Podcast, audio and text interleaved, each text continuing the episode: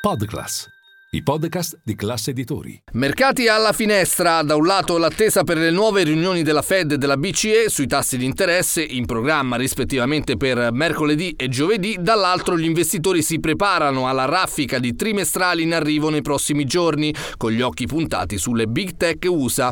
In questo scenario le borse europee chiudono miste, ma con uno Stocks Europe 600 comunque positivo. Questo è Ultimi Scambi. Linea mercati. In anteprima, con la redazione di Class CNBC, le notizie che muovono le borse internazionali. Il Fuzzi guadagna lo 0,20% ad un soffio da 29.000 punti. Positiva anche la borsa svizzera e l'AX di Amsterdam, che è la migliore. Il DAX di Francoforte guadagna lo 0,15%. Non influisce più di tanto sull'umore dei listini l'indice IFO tedesco, indice che misura la fiducia delle imprese, che nel mese di luglio frena ulteriormente toccando quota 87,3 punti rispetto rispetto agli 88,5 punti del mese precedente, il dato peggiore del consensus degli analisti che si aspettavano quota 88 punti.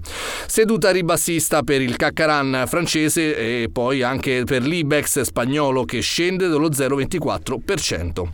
Spostiamoci a Piazza Affari, brilla la performance di STM più 2,48% sulla scia dei risultati migliori delle stime della concorrente americana NXP Semiconductor e poi anche sulla scia dell'annuncio di TSMC, più grande produttore al mondo di semiconduttori taiwanese, che cavalca il boom della domanda di intelligenza artificiale e investe 2,87 miliardi in un impianto di chip avanzati nel nord di Taiwan che creerà circa 1500 posti di lavoro. Ad oggi il gruppo di Taiwan non è in grado di soddisfare la crescente domanda legata alla crescita dell'AI, così ha deciso di raddoppiare la sua capacità di packaging avanzato anche per reagire al primo calo degli utili dopo 4 anni. Vivaci a Piazza Affari anche Campari più 1,72% che domani diffonde i conti, Banca Generali più 1,6% e Diasorin più 1,62%.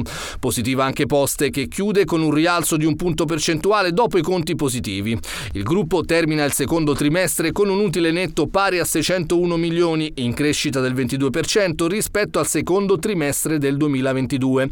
I ricavi del periodo sono stati pari a 3 miliardi miliardi di euro, in crescita dell'8,5% su base annua rispetto ai 2,8 miliardi del secondo trimestre 2022. In fondo al listino principale sono finite invece Interpump meno 1,77%, Prismian meno 1,43% e Team meno 1,36%. Sul mercato obbligazionario lo spread tra i BTP a 10 anni e i corrispettivi Bund si è mantenuto stabile a 162 punti, mentre il rendimento dei titoli di Stato italiani si è portato al 4,06% contro il 2,43% tedesco. Per quanto riguarda il petrolio, Brent sale dello 0,34% a 83 dollari al barile e il WTI dello 0,47% a 79 dollari al barile. Ad Amsterdam, in chiusura, il prezzo del gas guadagna il 7,3% a 32,8 euro al megawattora.